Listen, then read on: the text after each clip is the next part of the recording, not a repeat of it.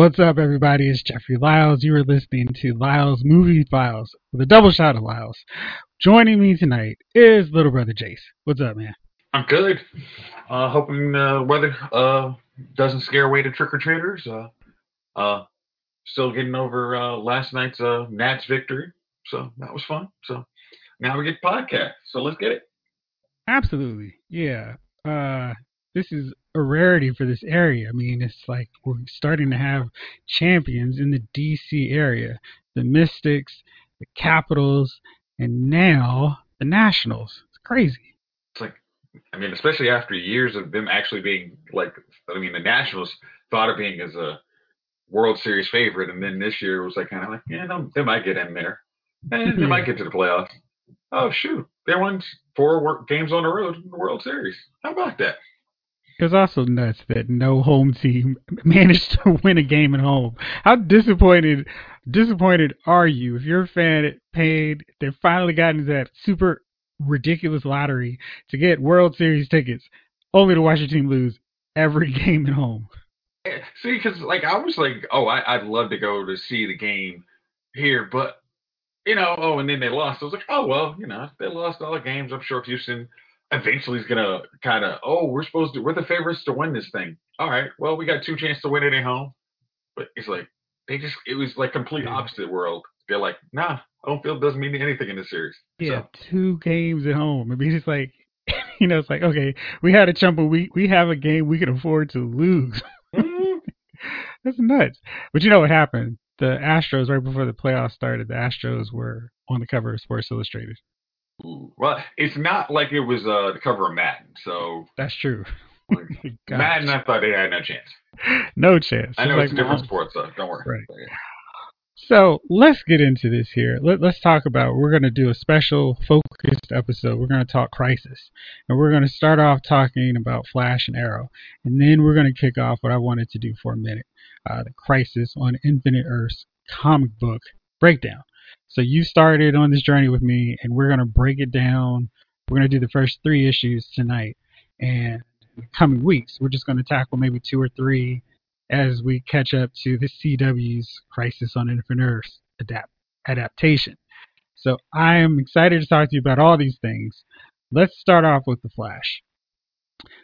I wrote in my review that if the Flash weren't a comic book show, that these performances in this episode, There Will Be Blood, would totally be on the clip for Best Supporting, Best Actor for the Emmys the acting on it was just out of this world. I'm sitting here watching it, and I'm like watching on my phone because I'm away in Denver, and I'm just sitting here pausing the screen, like, okay, that got really emotional. I mean, what is happening here? Um, so the main crux of this episode was Barry was trying to work with Cisco because he knew he was having some issues with him going, you know, with his apparent demise and his crisis that's coming. And everybody's dealing with it in their own way. But Cisco's like, screw you, Barry. I don't care what you're saying. I want to find a way that you don't have to die.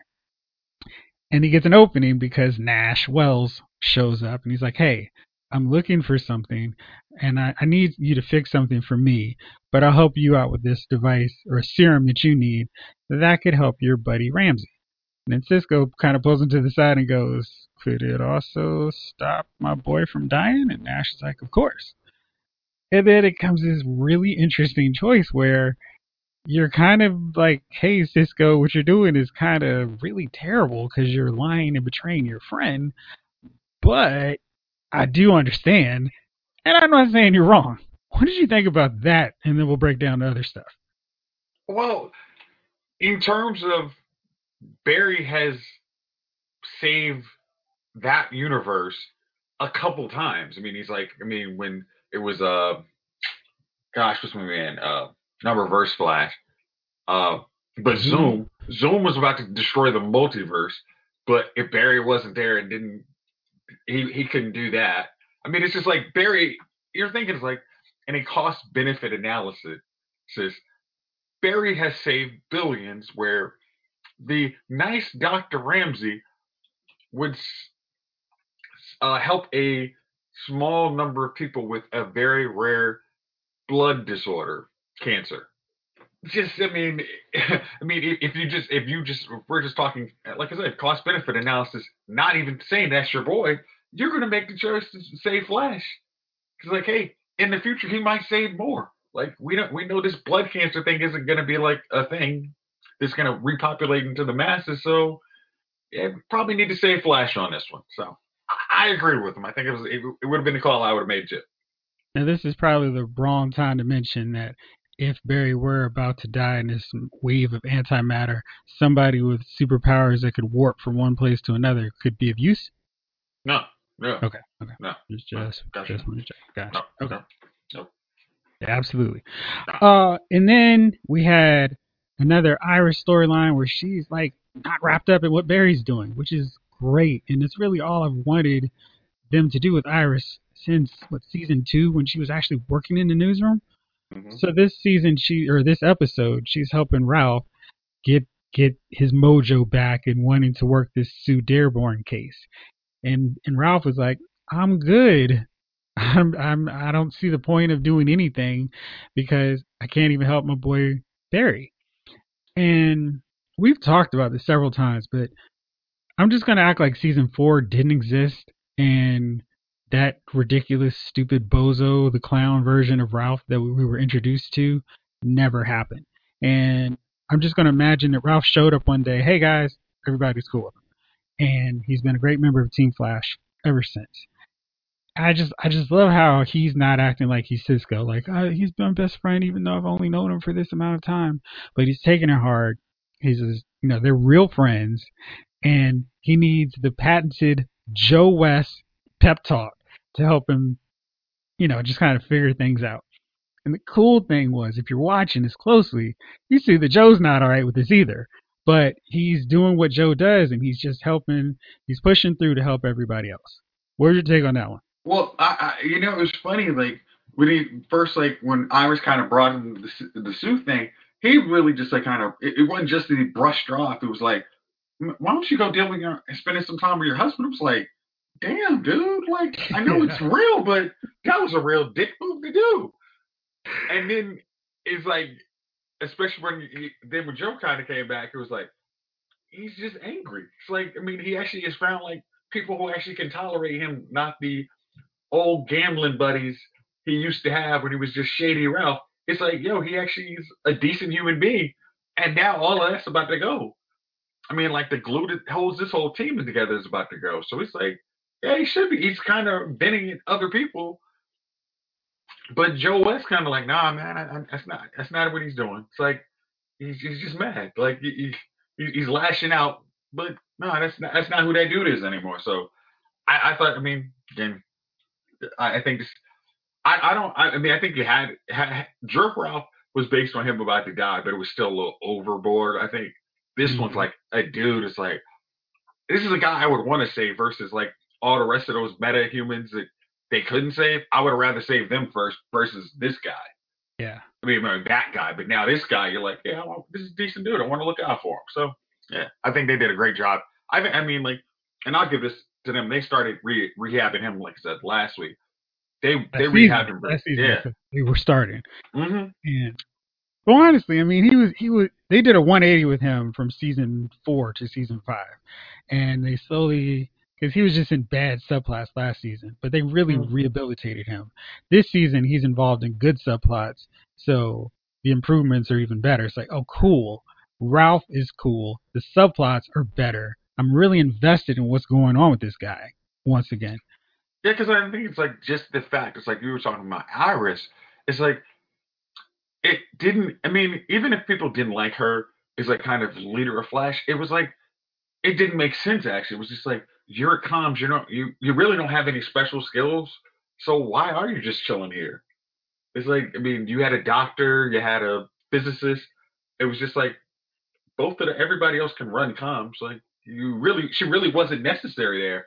And them just deciding like you're right. There is no reason for her to be there other than to support her husband, which is cool, but it doesn't need to be in Team Flash. It's like, yo, like there's other parts of life that are cool that you should enjoy and actually gives us also better storyline. So I mean, again, that was that was a great help for the season so far. Yeah, it's like Iris can have a life just like any other wife, where she has her career, her husband has her career, and then do their own thing, and then afterwards, hey, how was your day?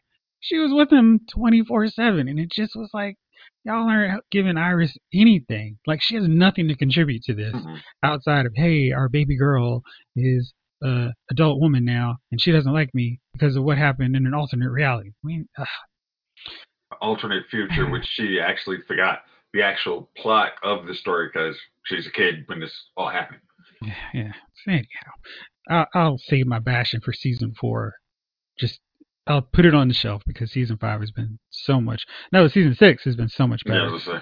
Yeah. Um, five was five. I mean, five wasn't bad, especially at the end when you saw like reverse flashes of him doing all the cicada thing. It's like, well, he's just a better villain. Like cicada was just a maniac, but y'all didn't really do anything with him. I mean, It's it's like like could- yeah.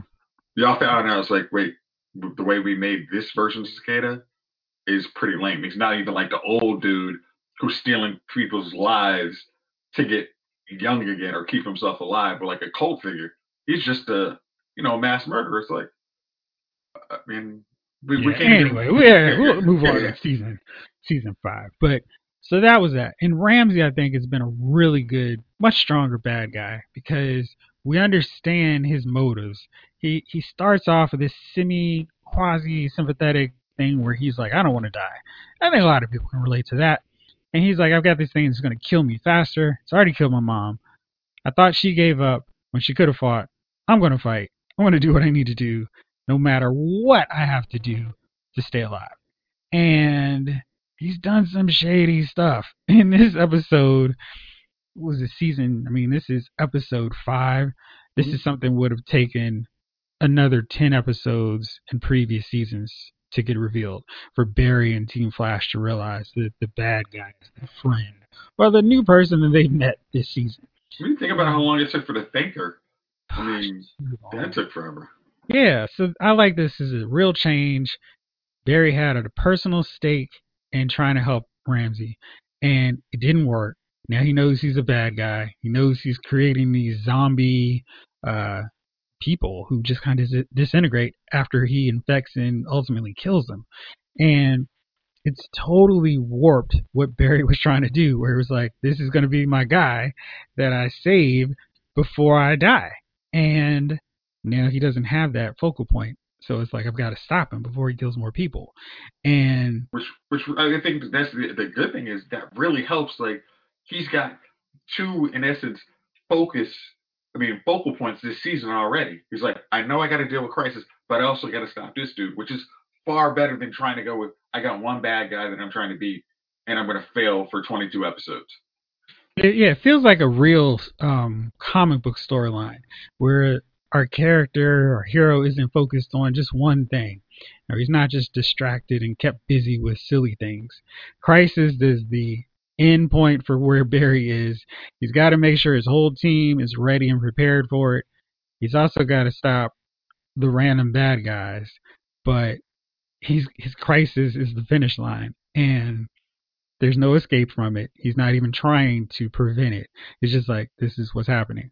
Now I'm gonna be curious if the Arrowverse team has Barry and has Oliver connect before Crisis starts, since both of them feel like they have this death sentence. But that's something we can say. I was going to say because that does, and I'm just trying to remember. Like Oliver, yeah. As far as Oliver's concerned, he's made the sacrifice to save Barry, but Barry thinks he was supposed. He doesn't. I don't even know if he he knows he was supposed to die.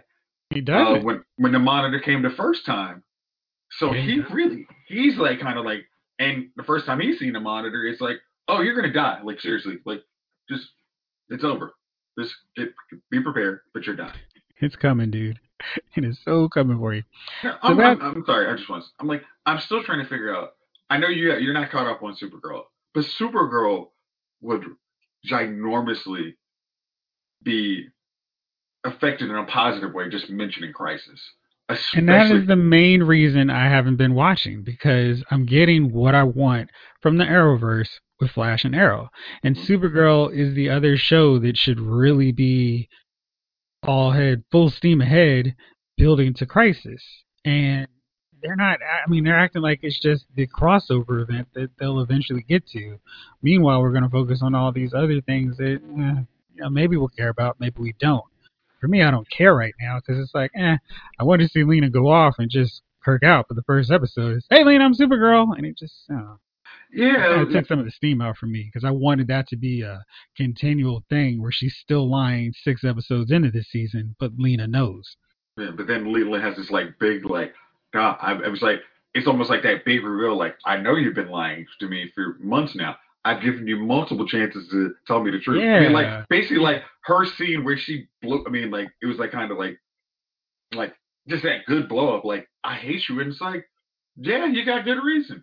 It's like there's, it's like again, as I always say, it's like when they always screw the Luthors over, it's like they're right. Like seriously, you guys have made them the bad guy, but they're 100 percent right. But the hero made him. But the Mhm. hero made him bad. Yeah. So, yeah. So that that's the interesting thing. Now let's talk about the you are dead, cold, withered, a robot. If you didn't feel anything watching that scene with Barry and Joe. Now we've said so many times that Jesse L. Martin is such the driving force of this show. Like he is the secret ingredient that makes everything work. Whether it's those pep talks that he gives Barry, Iris, etc he's always been that stable force that makes every scene he's that stable force that makes every scene so much better. And this one was amazing. Grant gustin was like okay i'm gonna be right there with you through this scene. I know you always like kill these scenes but i'm gonna i'm gonna be right there with you. And oh man. Joe going this isn't fair. How to you know this this shouldn't happen to you uh, you're a hero. Don't act like you didn't mean anything. And then Barry going, listen, everything that happened, Iris Team Flash has been great being a Flash, but none of it would have been anything if it wasn't for you. I was like, oh my gosh. what? What? What? yeah. Uh, yeah. I, I might pause this thing. The dust was phenomenal when I was watching that scene. Honestly, I, I mean, I was thinking it's like you're watching that on your phone. You're like, uh, um, I gotta make sure my cool points are cool because if any dude sees me here, huh, they're gonna ask me, "What the hell are you doing?" uh, but I, I had it on my big team. Like, uh, I'm gonna need as as much as we said, like Oliver and Diggle brought it. I think like uh last uh, like uh in in their scene. This one was so. I mean, this was better. I mean, it was just like phenomenal, and it was just like if you had watched the Flash, and that was the if you thought this was the end of Flash, and that was the episode right before Flash is over. I mean, I'm thinking that's that's on like to me like that was like lost, like um, at, at the end in, in the boat scene, yeah. uh, Flash. I mean, that, I mean that's Yeah. how good that was. I was like, oh wow. Like y'all doing this like five minutes. I mean, if this was really the last season of Flash, I'd be like, yeah, like I don't care what y'all got to do, just show the scene to anybody. It's like, Yeah. Oh, wow, brought It was so good.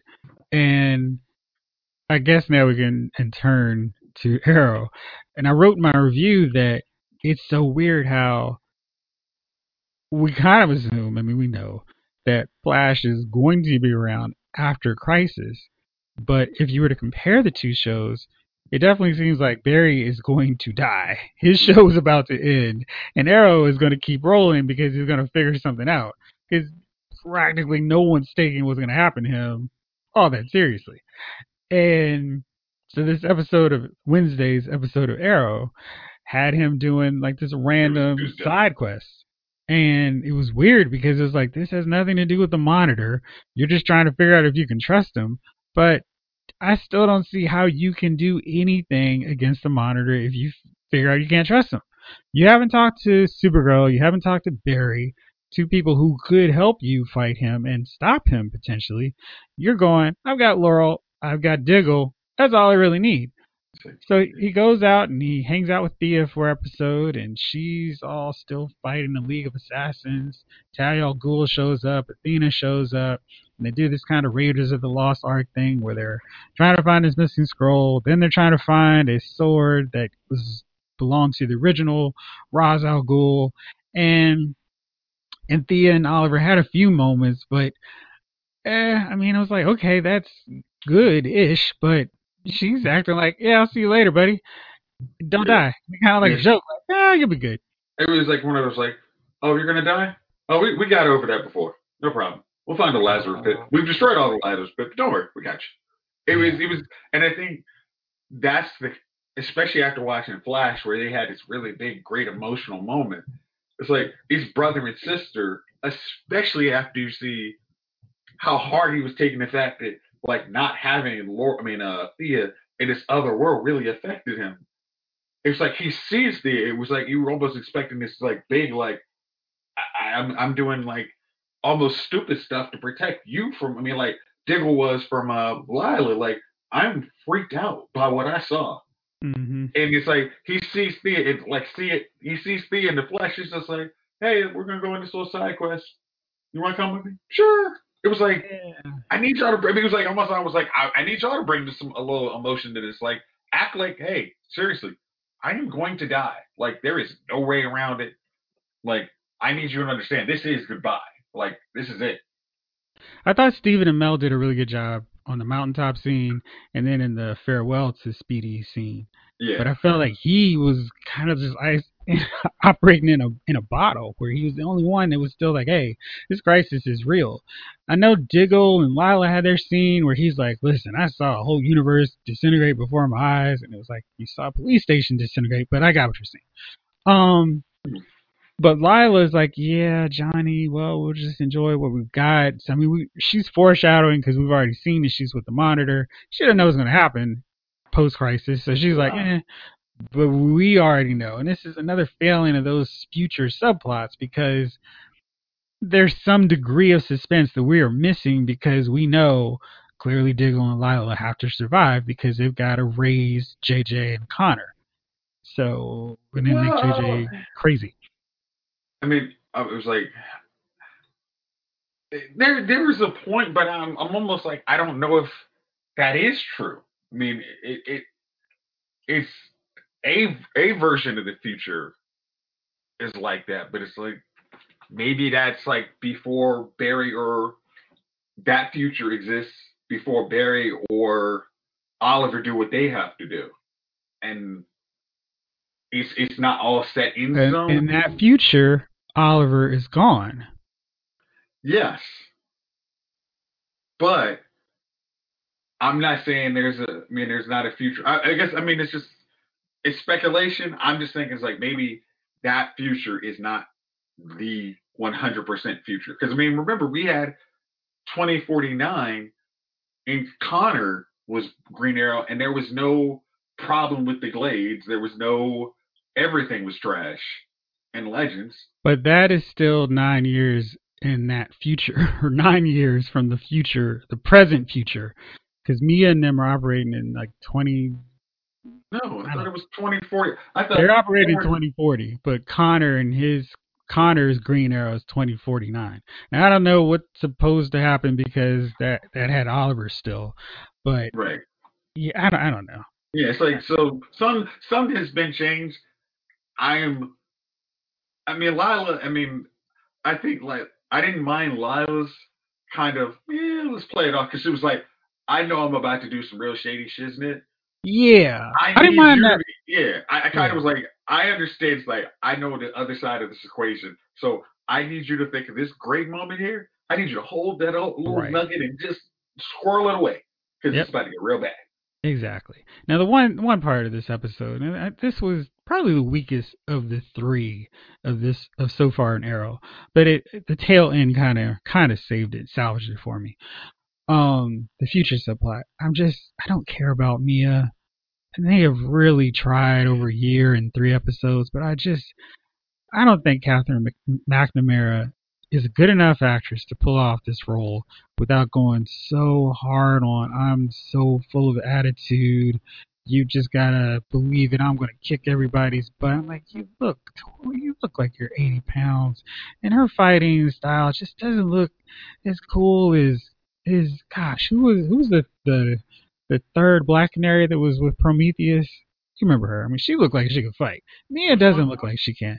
Uh, Prometheus, uh, his traitor within Team Arrow. The, the, Oh, Artemis. yeah, yeah. Thanks. Yeah. So I'm kind of like, I just don't buy Mia. I don't buy the rest of the team going along with her just because she's like, well, my daddy was Oliver. You know, You never mentioned Dottie. I I mean, mean, and you you were raised by like uh, what's her name? Ta- not Talia's. What's what's Talia's sister's name? Nyssa. Nyssa. Like Nyssa was your trainer, but she didn't teach you tactics because you every time you've done had a tactical move, Right. you failed miserably. Yeah, that's what I'm just like. I don't know why anyone would listen to her instead of Connor, who was raised by Diggle and Lyla, who were literal strategists who didn't have any superpowers or abilities, and so they used their brains to overcome that lack and were able to stand side by side with legit superheroes. Well, he, uh, I guess my uh, here's here's my thing is, I I'm hoping, especially if they're gonna try to use this kind of as a sub pilot to this new Arrow show, they got to figure out. It's like she is not the lead. I mean, it's like I don't know how many years she's been acting, but she needs to kind of season up a little bit. Like some, I mean, just like a lot of these, like Stephen Amell wasn't perfect his first season, but he got better.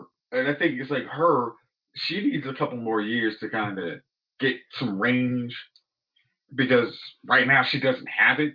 And it, I mean, it's, and it's not even just how her character is It's like, oh, you you know karate. All I mean, just like how I mean, uh, JJ basically punked her out. Like, I have no fear of you. I don't have Mirakuru serum. I have no fear of you. You're not that tough.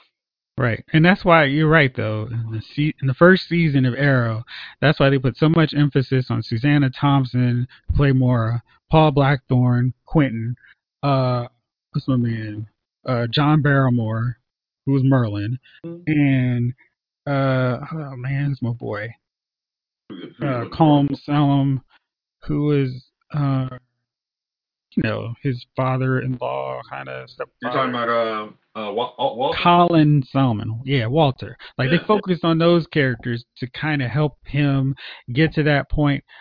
But I feel like they're trying to rush and fast forward and still make Mia this this focal point. She's just man, she's a worse character of the future. I don't like William that much, but he's playing the quirky, nerdy tech genius that every Arrow show has to have by contract. And he does fine on that. And, you know, they're not like, hey, look, remind you, he's a gay guy. Um, he's just doing quirky, I mean, he, he's every Arrowverse tech genius guy. So he's whatever. Um, Connor is, I think Connor should be the leader of this group. Yeah, that's and I. Mia could be, you know, like, hey, I want to be the leader, but I'm not ready yet. I mean, just like remember how was. I mean, like going. I Young mean, I'm- I'm- Justice did yeah, with exactly. Aqualad and Robin, yeah. Yeah, 'cause I, I, I guess that that was the thing is like the future subplot doesn't have those, and and I'm hoping that we're, we're I guess I, I'm I'm not gonna foreshadow what happened. I mean, if you saw the episode, you know what happens. But Now I let's think- talk about it. So 'cause I- Zoe is dead because she tried to help Mia, and that was terrible because we've never cared about Zoe. They've never done That's- anything with future Rene's Zoe to make her. but that's Yeah, Rene's daughter. You're supposed to care about her. in the future to make us care outside of oh yeah she's Rene's daughter. She had no moment last season when they focused so hard on the future that made you think that oh okay if she wasn't his daughter she would be any random character. Okay, okay, And- but, but but still, we focus if going back to years past Arrow, like how Rene was working so hard to get his daughter. You're, I mean, you have a little buy-in from her that oh gosh, oh that's oh that's her, like oh that's that's me. I mean, that's me. Oh gosh, like oh no, this is this is mm. horrible. I mean see but the thing was they hadn't established future Zoe like yeah. anything. It was just like hey you remember the girl she's grown up she's with him. I mean, Or I she's mean, have- here. Beside I mean, beside me, have they really focused in on any of them? I mean, like Connor to more of an extent because of his tie to JJ. So he's not revolved in the oh Mia and William, you guys are everything. Like Zoe was such a side character I mean, it's been three episodes, but she didn't do anything. All she was was the yeah, mm, I don't know. She had nothing to offer. She was just another person swinging and kicking and punching. There's a She wasn't doing yeah, she wasn't doing anything, and there was no like, oh, I'm so worried about my dad and the rest of them. Uh, what do you guys think? It was just she was just there, and killing her off was like, okay, here, Mia, you messed up, and now somebody else had to pay the price for your failure. Rico, But again- nice job. I I'm I'm I guess there's the other cool thing is is if that if that takes I don't know if she's actually dead. I mean I think she was dying. No, she was she was dead. Eh, but where They said where- she was dead. But where we where we in the episode change. Were they in the episode where they they uh it's the crisis thing where people from one time frame go into another time. That doesn't mean that Zoe's not dead. She's so dead. It just means that William, Connor, and Mia are in the present day with Team Arrow. Okay. All right. Well, with that, I And hold I- on, real fast. Which also made it stupid to kill off Zoe right before Rene gets to see her. You know, it's like, uh, I mean, I guess they're trying to go with the hey, only one person can see their adult daughter being a kicktail vigilante. But I feel like it would have made so much more sense for Rene to see Zoe because he's been working in. We've seen that relationship formed over several years and how much Zoe meant to him, as opposed to uh, let's throw in this random thing with Oliver and Mia. We have no connection outside of oh, I'm gonna meet you up in the future, so you guys. Oh, okay, but here, here's I guess here's the other the, the flip side is if Rene knows his daughter dies is a vigilante, he's going to make 100% different choices. He's like, oh, you just lost my daughter. Yeah, she's never hanging out with you idiots ever. Like, oh, was Donna? There's no Auntie Donna at this point. Like, I'm moving out of this because I don't want her to mess with any of y'all because you've literally just lost my daughter two seconds ago because you're incompetent. So yeah, that's gonna. I mean, it seems like it's a bad bad call because it's like, oh, I'm not like all this arrow team arrow stuff. Once it's done, I'm out. I'm not hanging out with y'all. Like my daughter dies because she's messing with y'all vigilantes. I worked too mm-hmm. hard to get to this point. I had to work to get my daughter after losing custody of her. I'm not letting her die because she's just an. I mean, the way she is right now, she is just another body. It's not like she is made this great save that saved somebody other than saving Mia for two seconds. Like, well, she needs to learn how to fight better. I'm not. I don't care about her as much as I do my daughter. Like, screw her. But I was that's what I was saying. I was like, this plan was so stupid. We're just gonna go after him one more time. It was it was like it reminded me of the Team Arrow philosophy when they were going against Damien Darhk. He whipped us the last six times, but this seventh time we're gonna stop. You know what we're gonna do? The exact same thing, and it's gonna work. Wait, did you get a secret weapon? different. Did y'all learn a new fighting style? Nah, no, nah, nah. We're just, we're just gonna win. Yeah, this time we're gonna win. Okay, thanks. So she really is Oliver's daughter. If you you had any doubt on that. Uh, Yeah. Yes. Uh, and she has all the moxie of Felicity. Yeah. It's a terrible This is such a bad combination. Again, I'm still trying to figure out how she's not. She actually needs William because she is Felicity's daughter most of the time. But well, we're we're gonna move past that part. But I, I, as I was saying, I'm hoping if if they use this time to season, if they're gonna do a Arrow spinoff, they need to season Mia with actual adult actors aren't- she's not just playing off the kid actor. She needs like people who've been acting in these kind of shows for like years. Like, okay, here's how you hit a mark. Here's how you show emotion. Like, this is the stuff you need to do. Exactly. Yeah. So yeah, that that was an interesting one. If I'm gonna go toe to toe, Flash easily won. Oh. I'm glad that Arrow has a focus this season, and the entire lack of Felicity has made the show so much better. And I really wish they had written her off earlier to come back in future installments or future seasons. I feel like what they did with her was what Smallville did not do with Lana where after a point it was like, we got to get Lana out of here. We got to do something else. And hey, you want to leave? Great. We're not going to force you to stay. And it made the show so much better. Arrow would have benefited from losing Felicity back around season four. I was gonna say because it's like because you really don't need if you didn't know you were going with this future subplot, you could have. It's like, hey, Oliver, I love you, but your life and mine just do not work. You're a vigilante. You are the Green Arrow way more than you are Oliver Queen. I can't do that anymore. I mean, it's just like when she went to uh, the little paradise land where they actually got engaged, like after Damien Darhk. Like if they had just sent her there and then Oliver comes back and like, oh, we're just gonna do this one thing, and then he keeps going. She's like, no, I'm out. I think the show would have really benefited. I mean, it's like she might have been like an original character you had her on your contract, but it's just like her role greatly hinders everybody else. Yeah. And it's like, and then everybody has to prop her up too. It's like you're, I mean, it's like Felicity. If you liked her as a character, she was the man. She did everything. but the show's not supposed to be about her. It was supposed to be Green Arrow trying to, hey, it's just like how Team Flash didn't need 9,000 people to say, hey, Barry, turn your arms. Run faster. What? Yeah. Exactly. All right. Now, before we get into Crisis, let's talk about the very exciting CW potential series news. As the word dropped that CW is actually considering, they've got a pilot for Superman and Lois, which is going to t- take a DC rebirth approach on the two characters as parents trying to raise their son, Jonathan, while Lois is the world's most famous reporter and Clark Superman is the world's most famous superhero. And I am 1 billion percent all about watching this show.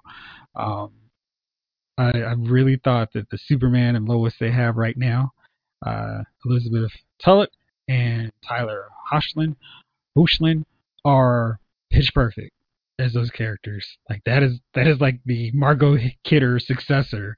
I never knew actually existed. And Tyler does such a good job of being the Superman that's not a corny loser, but is self assured, confident, and doesn't have to prop or doesn't need to be propped up for being so awesome and great. Mm-hmm. And if they have, I mean, if they just do the John dynamic that they did in the comic before Brian Michael Bendis came and trashed it because he didn't have any creativity in terms of how to work with something that was already amazing, it's going to be a great show. They've already got a bunch of Superman characters they can throw in. They've got a Lex Luthor established already in Jon Cryer. Don't think he's got any, you know, obligations, so he could show up whenever needed. And there's just so many cool possibilities with this. I know you're a huge Superman fan.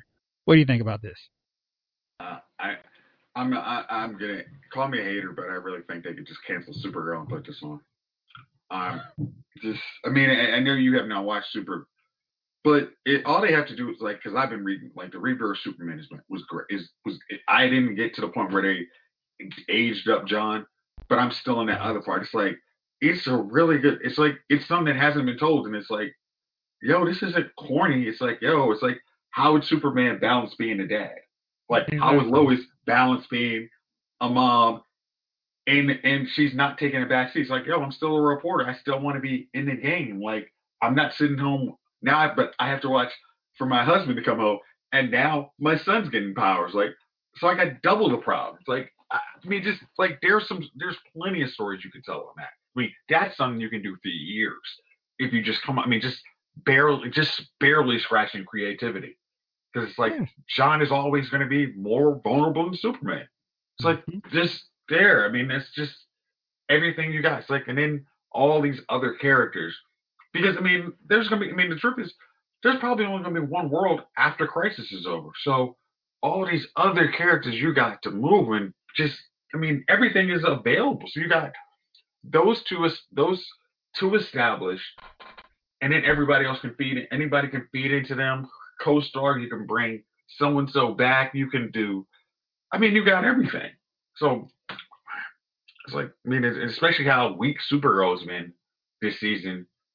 I mean, it's like you could actually bring like a true legion of superheroes to them. I mean, you can do everything.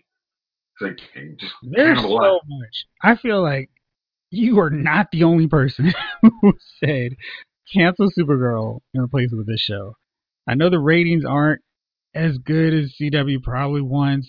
I mean, it's better than some other shows, but it's it's not the show that it was when it first moved over from CBS. Jeff, this show's trash. I mean, I, I mean, it's like it, it's it's just it's like there it's it's again it's like we always talk about these CW shows. It's like the less they focus on the main characters, the show the worse the show gets.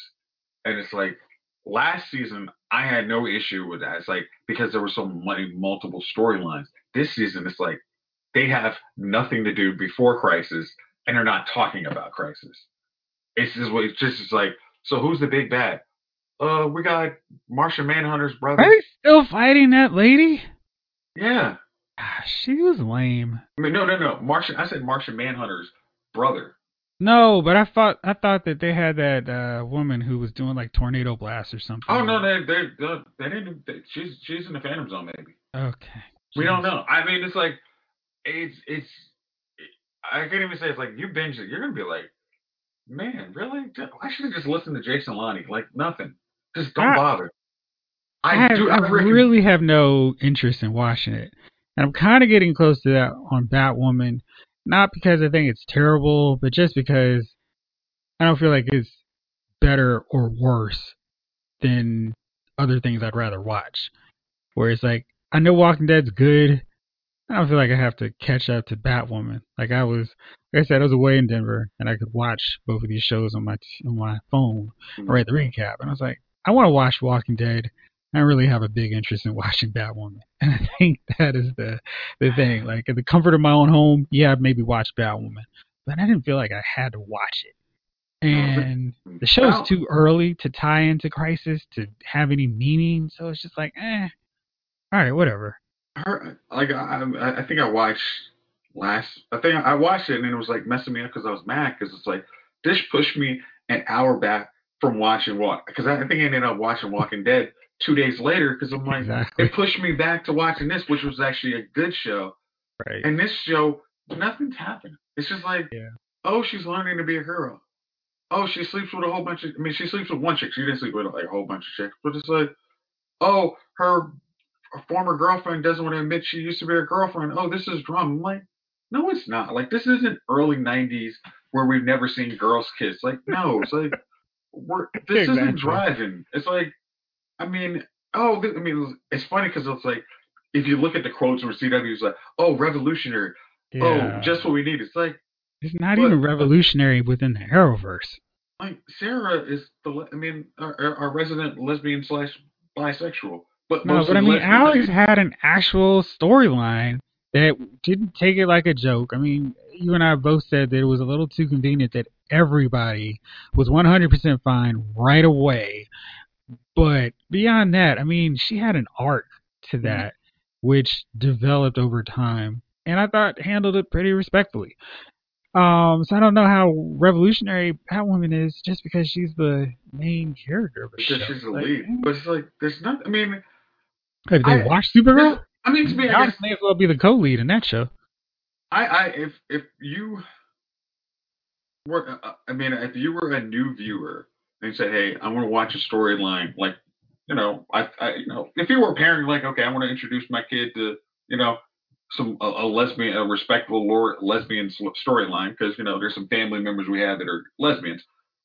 It's just like I would just choose Supergirl. It's like because Batwoman is just like there's just it's not entertaining. I mean, I guess I was looking at it. I'm like, this isn't entertaining, and I'm I, I and it was. I think I texted you after I, I finished watching Batwoman and then Supergirl. I'm just like, I'm cutting both these shows. I'm like, they're just one is just not drive, not worth delaying an hour, and then I just rather watch Walking Dead straight up. Even if I gotta watch it, I mean, like watch that at ten o'clock just so I can avoid the commercials Yeah, and just find something else to do with those two hours. I agree. I'm, yeah, all right, so let's move on because Yeah. there's literally nothing else to say about it. All right, Crisis on Infinite Earth. We've been talking about it for weeks, and Crisis has been teased since the very first episode of The Flash, way back when, six years ago. And Crisis is this big revolutionary storyline created in DC Comics to basically clean up the confusion of writers and editors who stopped being able to understand things before Google was a thing. And the real thing was all right, so basically the editors and writers lost track. Like they, they couldn't understand where characters fit into the universe. So what they did was the 1930s, late 30s, Superman, Batman, Robin, Wonder Woman, all those characters became Earth 2 characters. And then around, so when the Justice League came out in like the 60s, they made them the Justice League, and that started the Silver Age. And comic book readers understood this. It made sense. It's like, okay, cool. We've got all these different Earths. On Earth S is the Shazam the Marvel family. Cool.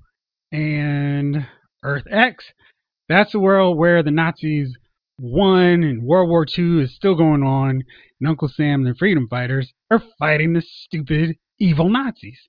Cool. But somehow DC editors thought, no, this is way too confusing. These kids can't figure it out. They can't go to comic book stores and get all the back issues to fill in the gaps that make sense of all of this cool story. I mean, I remember going to the comic store trying to find back issues to fill in gaps in my collection. And every time I did that, I was like, whoa, this is a whole new piece of the story that I never knew existed. And it's incredible. And then DC put out this Who's Who book where they spent an issue on one alphabet. So they would have issue one would be the A's, number two, the B's, and they would break down all the characters. And it was a page for most characters, maybe a half page for the lower tier characters. The really important characters like Batman and Superman got two pages. And it was really simple. But for whatever reason, DC was like, all right, we need to clean things up. So Crisis is basically intended as an event to clean things up. Now, this was before every other month Marvel and DC decided to come up with a new event. This was the real event of events. And for two years before it started, DC writers had to include a character called the Monitor in at least two issues over the course of a year. So that meant, and we couldn't, they couldn't show him. They had to reference him and had to have the monitor doing something behind the scenes.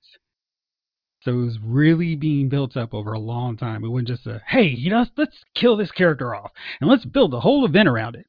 Crisis had a point. And even though it was like, eh, I mean, I can understand what's happening, and DC has continued to do this, even to the point where I think it's hilarious now. Their TV shows, their movie universes are so screwy and convoluted. They need an overhaul crisis event for their TV movies. That you know, I just think it's funny because it's like all the stuff that they did back in the day, which led to the creation of Crisis, has been done on the TV and movie front, and they need a scrubbing, a streamlined one universe on that thing. All right, so Marv Wolfman and George Perez, the creative team behind the New Teen Titans, which was one of or DC's highest selling book at that time, were kind of got the job to do this. George Perez wanted to draw to draw it because he wanted to draw every DC character that Wolfman could come up with or remember that they could cram into this book. And New Teen Titan was an amazing book. It's the basis on basically the season of Titans, which has been great. So if you want to read a really good DC book, read New Teen Titans by Wolfman and Perez. The DC Universe app actually has all of Crisis on there. When I say all, it's not just the 12 issues, but the 148 issues that tie in and connect to Crisis. When I told you to do this, what did you think, bro? Yeah, when when I knew there was all these issues of crisis, I'm like, yeah, uh, uh, I, I got to do a thing, and and I can't tackle that kind of project. But the the fine folks of the DC app had just the 12 issues of Crisis, and I was like, oh, okay, I can do uh, I can handle this. So I was cool with right. it after that. So we're going to start with issue one because, hey, that's where you start with this. And this issue starts off with basically a DC Big Bang. And there's one Earth, and that one Earth explodes into several Earths. And we see the, the multiverse basically come about. And there's a caption early on that says, and a multiverse that should have been one became many. And it's a really ominous kind of, oh, okay. So what we've seen, what we've enjoyed with all these different Earths and all these different characters was essentially a mistake. And this is a mistake that's about to get fixed. And we see it kind of right away. Like we're watching Earth 3, and this is a world where the crime syndicate of America, the evil analogy of the Justice League, has ruled their Earth with an iron fist. They've just smashed, stomped, destroyed everybody that came against them. And occasionally they fought the Justice League and other, like the Earth 2 Justice Society. But this time they're fighting an enemy they can't beat. It is nature gone wild. There's earthquakes, there's lightning storms, there's red, crimson skies, and everything is going to obliterate. To obliterate. To obliteration. And there is this white wave of antimatter that's slowly wiping out everything. And we see Superwoman get caught in it. We see Johnny Quick and Owlman get caught in it. And eventually Power Ring and Superman, or Ultraman, I'm sorry, they all get wiped away by this wave of antimatter. But the cool thing is there's one hero on this earth, and he's Alexander Luthor. And he and his wife Lois Lane, nice twist, they have a son. And Alexander does not want his son to die. And so this is like this huge analogy to Superman because there's a dying world. This is the first world that we're seeing, so we know how significant this kid is going to be in the story. Because uh, he's basically a Superman analogy. So Again, if Alexander- you had not read this, it's like you're literally knowing it's like, oh wow, this is literally a Superman story, but in reverse. yeah, Like, so you, you your head is already peeped. It's like, oh, this Superman's not in this world. It's like, and I think the great thing about it is like, it starts off as you can tell this is a, a bad world. It's like su- the Superman and Green Lantern of this world are criminals. So, oh, this isn't just our universe. Okay, got it. You're already your your brain's already peeked in. Like, oh, this isn't our universe. Okay, good. Mhm. Then you say Lex Luthor and Lois. Oh wow, like he's doing the Jor El and, Lana, and uh, Laura thing. Oh, okay. Well, I, would like to see where this goes. Yeah, and where this goes is because Alexander Luthor's already encountered the Justice League in an earlier story. He sends his son to the one place where he thinks he'll be safe, the Justice League satellite. But what Alexander doesn't know, that this version of the Justice League is gone. They've been disbanded for a while. Justice League is now Aquaman, Martian Manhunter, Gypsy, Vixen, Vibe, and Steel. And they're not operating in the satellite. They are in Detroit. So there's no one there for his son, who's in this capsule, that's managed to escape this wave of antimatter, to go and be rescued. So he's just sitting in the satellite, and that's all we see for now of young Alexander Luthor the third. But it's kind of like, oh shoot. And another character who we get introduced to in this first issue is Pariah. And Pariah, who we've learned, has been witnessing tons of Earths getting decimated and wiped out. So Earth 3 is not the first one he's seen, but he's cursed with having to transport to every world that's about to die. Watch it die, and then go to another Earth to watch it die. That sounds pretty terrible, doesn't it? Mm-hmm. And that's not a cycle you want to see repeated. It's like, oh, I can see everyone on this earth die, and then I, as soon as it's like, oh, once it happens, I'm going to the next earth, and it's happens all over again. And we don't know how long he's been seeing this. We just know it happened. It's been happening. It's been going on for a minute. So then we finally start the monitor. We don't see this guy yet, but we just see his silhouette. And he sends his emissary, let's let's like how Galactus has his heralds. He sends his herald Harbinger to go start recruiting heroes and villains from throughout the different multiverse, for throughout the multiverse, to start fighting back against this wave of antimatter and whoever has unleashed it. And Harbinger takes like she she chooses these really weird or the monitor chooses these really weird characters because if you're even just like a, a moderate DC fan, fate of the world's at stake. Who are you calling, bro? Uh, that Superman guy. He's number one draft pick. The rest of the it's like okay, you you I mean you're really calling the Justice League. You're like okay, we, we the Justice League. Yeah, I mean, because the Justice League has every power you possibly need. We've got Green Lantern with the ring that can do anything. We've got Superman. We've got Flash, the fastest man alive, who can travel through universes, which is going to be a point for later. We got Aquaman, the king of the sea. Batman, the world's greatest detective. Hawkman and Hawkgirl, a tremendous fighting force in the air. Martian Manhunter, who can do basically everything Superman can and turn invisible and change his shape. And Firestorm, who can change atoms and do different things. We've got the Atom, who can change his shape and go super small. We got Green Arrow and Black Canary, two vigilantes who are basically Hawkman and Black Widow, um, super assassin kind of characters who who have a gadget full of arrows, and she's got a sonic scream that can incapacitate even Shazam. So these are who you're going to go for. But the monitor is like, nope, no, that's not who I want for this first round. So he, he takes this eclectic group of characters. He's got Solovar, the king of Gorilla City, uh, Cyborg, Dr. Polaris, Arion, a magician, Earth 2 Superman, who is like, okay, we got our Superman covered. We've got Firebrand from the All Star Squadron. I mean, it's just these random characters. We got Geoforce, the Outsider and Psimon. it's Psimon of the Fearsome Five, who's another Blue villain. Yeah. yeah.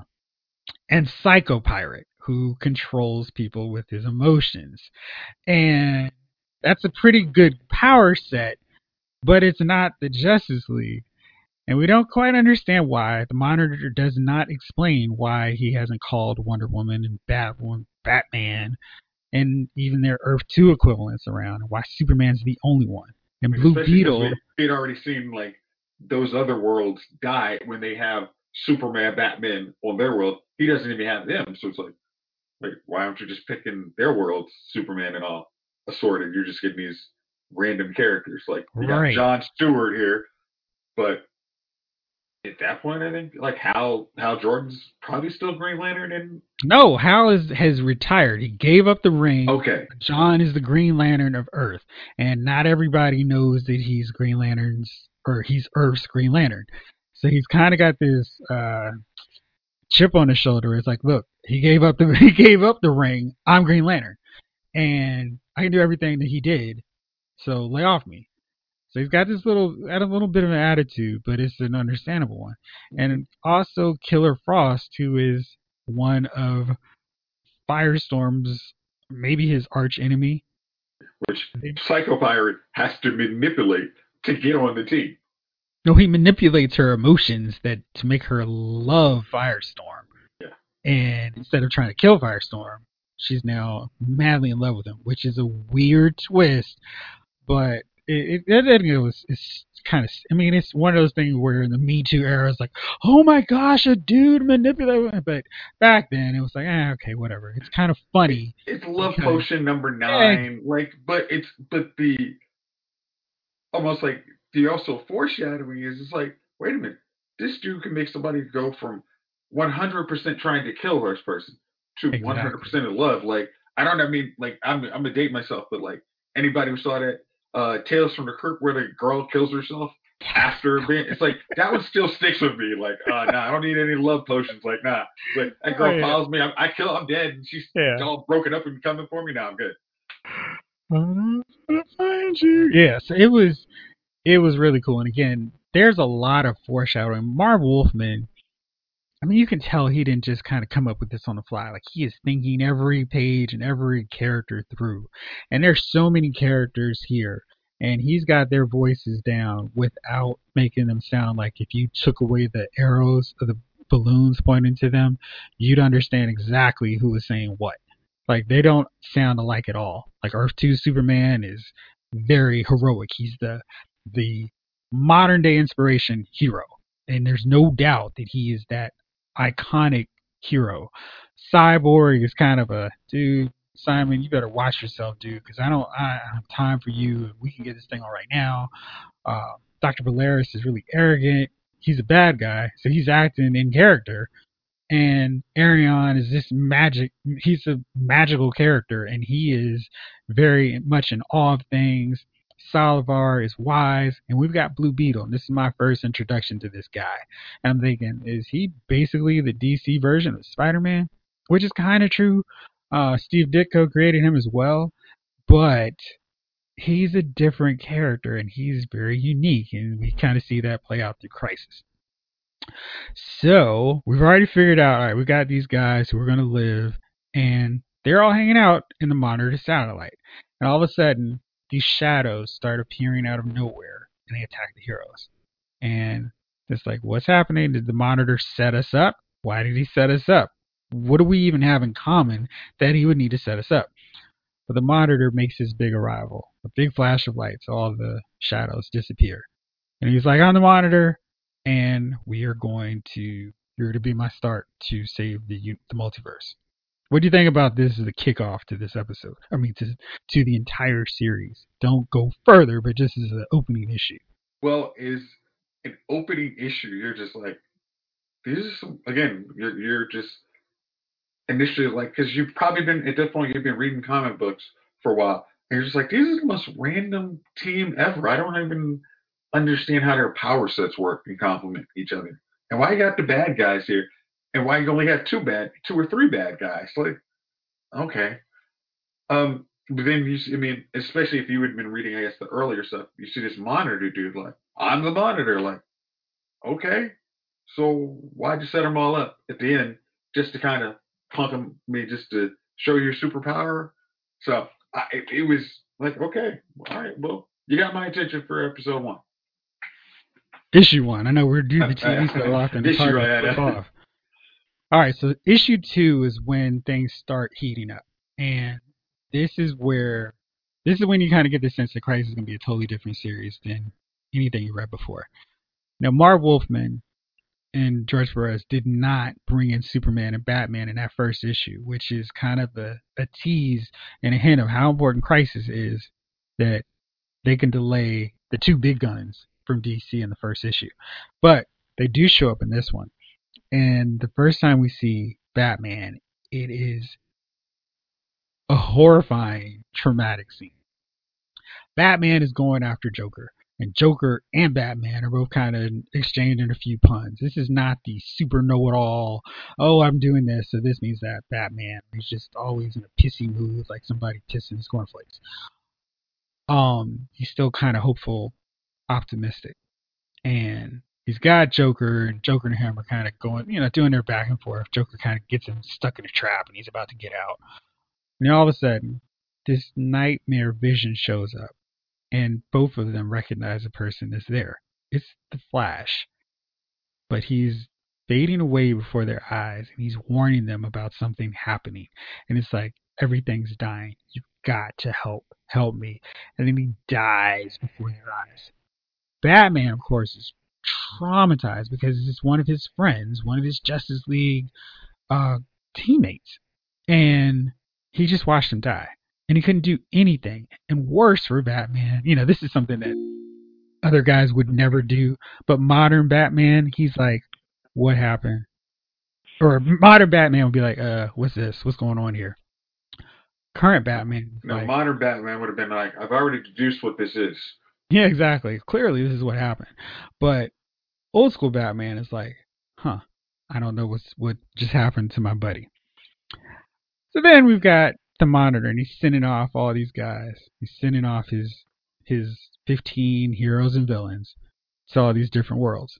And we still don't know what the heck is going on, where they're supposed to be going. But we do know that Psycho Pirate's like, ooh, I get to go play with people's emotions.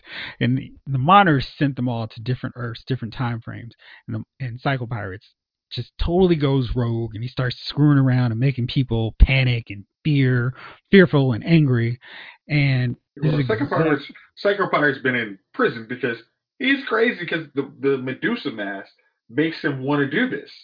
So it's like as soon as he gets his toy back, he's like, oh, and no one who's no one here where he's put in this new Earth can stop him. So it's like, oh, I get to play and no one can stop me. So I'm gonna go like a, a maniac. Yeah, but his maniac run comes to an end real quick because he gets teleported away, kind of in the same way the pariah was whisked away in the first issue. But this time, he's going to a much darker place, and he's going to a place where there's this dark silhouette who is clearly evil because the caption boxes are in black in with a white lettering as opposed to the other way around. Which was really like, cool. yeah, I mean you you can hear the creepy like nails scraping against something like psycho pirate. You know, it's like, oh shoot, who is this guy? And we still don't know who he is. And it's just like mm, we're not gonna find out for a while. So the shadow demons start popping up and they're starting to fight our heroes and Superman meets up with Batman and, and Batman tells him, Look, dude, this is not something's not right. Our boy Flash got vanished away. What's going on? And then there was another big part that happened where the Guardians, the the crew who runs the Green Lanterns, get taken out. Now this is something that gets paid off later, but taking the Green Lanterns out of the field right away is a major move. And did that kind of stand out to you? as like, uh, okay, what are y'all doing if y'all knock out the Guardians that fast? Yeah, because I mean, like the Guardians, is like is these are guys who run the Green Lanterns, and I don't remember if they were as powerful as they have been, like after kind of Jeff uh, Geoff Johns got them, but Jeff, I mean, just if they were anywhere near that powerful, you're like, wait, who just took the Guardians off? I mean, who took him off the map in like five seconds? Like these guys were going to be like, if everything goes real bad, we'll handle it. Like we we don't like to intervene. We got our whole our troops, but if everything if if the crap hits the fan, we'll we'll t- we'll, we'll we'll come in. They're taking off the board in five seconds. You're like, uh, who's powerful enough to do that? This is again you, the the anticipation's there. You're like, oh shoot, like this isn't a joke anymore. Like we've seen worlds get wiped out. We see the Guardians knocked out. We don't know what's going on. And then this crazy dude is like talking in black and white lettering. We don't we don't know anything. Right. So now it's time for issue three. All right, so that's gonna be where we're gonna leave off on this episode. Jayce had some serious computer issues, so he's going to get those squared away. And I figured with two issues down, that made a good break point to wrap up talking about Crisis for this one. Uh, we will be talking more about Crisis in the next couple of episodes as we break down issues three, four, five, six, etc. As we count down the Crisis, which is coming in almost a month time now. So stay tuned. Thank you for listening to this episode. This episode of Lyle's Movie Files has been filed.